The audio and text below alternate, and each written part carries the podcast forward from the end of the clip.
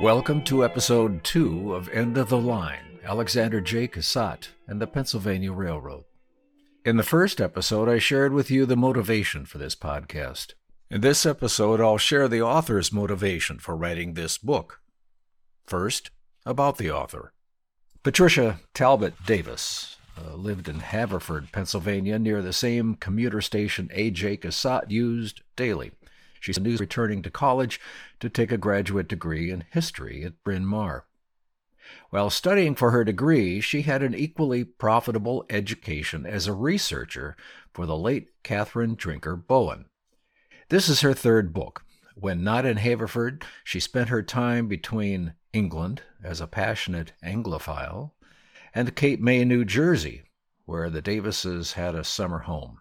She was married to a Philadelphia newspaper editor and was the mother of three daughters. The cover flap provides a compelling summary of End of the Line. In 1899, when Alexander Johnston Cassatt became the seventh president of the Pennsylvania Railroad, the locomotive was king.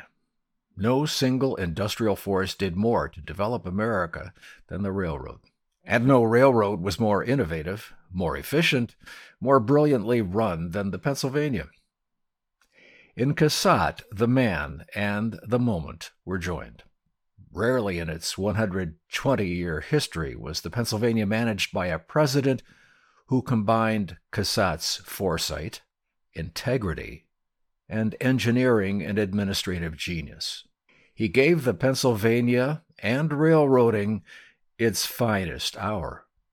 This is the story of how he did it, from the pioneering roundhouses of Altoona after the Civil War to the freewheeling business of Philadelphia's Broad Street boardroom.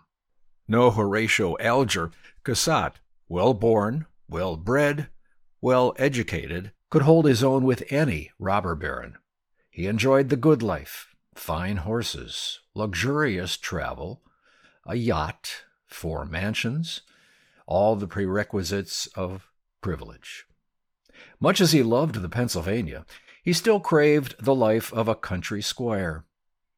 At the height of his power, he surprised both his critics and admirers by retiring from the railroad for 17 years.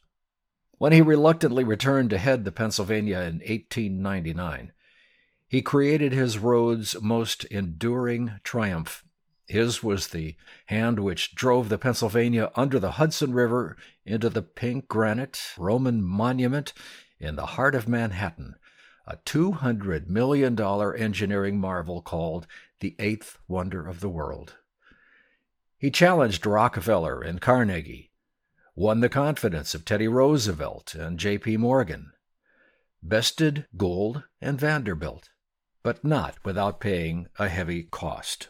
In an age when neither business nor government accepted any restraints on the pursuit of profit, Cassatt imposed his own standards. It's all gone now, his empire, his station, the distinctive red cars bearing the Pennsylvania Railroad logo, and even the memory of the man who fought corruption, competition, other railroad men, even the public, to bring his road to the pinnacle of success. Today, the name Cassatt, if remembered at all, is associated with his artist sister, Mary, not with the railroad. He deserves better and this account attempts to accord him his rightful place in the railroad annals of America. Our next step, then, in introducing the book is to share with you the author's acknowledgments. Here are the words of Patricia Talbot Davis. A biographer's delight is an unheralded hero, and such is Alexander Johnston Cassatt. I owe my discovery of this railroad pioneer to his granddaughter, Lois Cassatt Thayer, who urged me to read through her family letters. Without her encouragement, support, and reminiscences, this book would never have been attempted. Not only did she allow me unquestioned access to her collection of family letters and memorabilia, but she spent many hours talking about her grandfather, evoking his personality, character, and accomplishments. Her tales of travel on the Pennsylvania Railroad in the president's private car prior to the New York tunnel extension were invaluable. The dedication of this book can in no way repay my immense debt to her. A few months before publication, Mrs. John B. Thayer died, assured that her grandfather's story would be told. Other members of the Cassatt Thayer family were helpful to me during the research. Mrs. W. West Fraser escorted me around her great grandfather's 600 acre farm, Chesterbrook, now to become a developer's tract. John B. Thayer IV loaned books on railroad history. Charles W. Hare visited Harvard's library to search through financial records. Mrs. J. Norman Henry offered unrestricted use of other Cassatt letters. Robert McGuire, a historian and a writer, read every word of the manuscript and gave gentle but trenchant criticism. He was also of great assistance in securing permission for the reproduction of Mary Cassatt's portraits of her brother and sister in law through the artist's chief cataloger, Adelyn Breeskin. Jacques de Spoelberch combined the talents of editor and agent, a stern taskmaster, but a sympathetic listener when despair threatened to overwhelm me. Gerald Lombardi gave much needed direction in the final stages of preparation. Barbara Rex took me firmly in hand when the frustrations of revision and organization seemed insurmountable. Let us see him, she insisted, advice of incalculable worth to a novice who often forgot that Cassatt was a stranger to many. Thomas C. Cochran, an authority on railroad history, offered books and discussed thorny questions. I'm also grateful for the loan of volumes from his railroad collection. Keith Doms, director of the Free Library of Philadelphia, and his assistant, R.S. Rosenstiel, far exceeded the responsibility of librarians in providing material and photographs. William Green, the Free Library's custodian of newspaper files, was more than cooperative.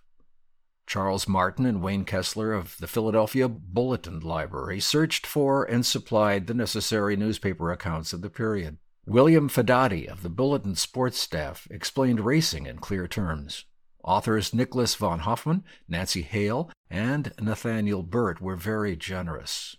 Edwin P. Roser an engineer, read the tunnel chapter for technical accuracy, although any mistakes must be laid to my door, not his.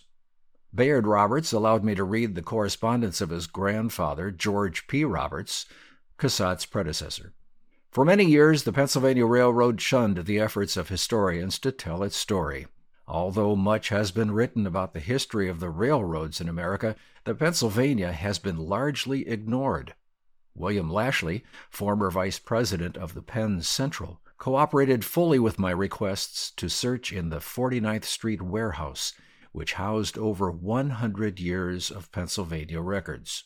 Cecil Muldoon, another Penn Central executive and longtime railroad student, provided information on the New York tunnel extension. Vincent Stamato, clerk in the president's office, was unfailing in his cheerful willingness to delve into dusty stockpiles at the warehouse. He found and supplied the Cassatt letter books of presidential correspondence, heretofore unexamined by historian or biographer. Armand Martorelli provided the annual reports of the Pennsylvania for the vital years. Jacqueline Hammerschmidt and Georgiana Snyder uncomplainingly typed and retyped the manuscript. Through the three years of research and writing, my husband, Dale Davis, and my daughters, if at times impatient with my preoccupation, proved long suffering and understanding. For any omissions to this catalogue of gratitude, and there must be many, I apologize. In the long months of travail which a biographer endures in pursuit of the subject, sustenance and encouragement come from many sources. For all this aid and comfort, I am indeed thankful.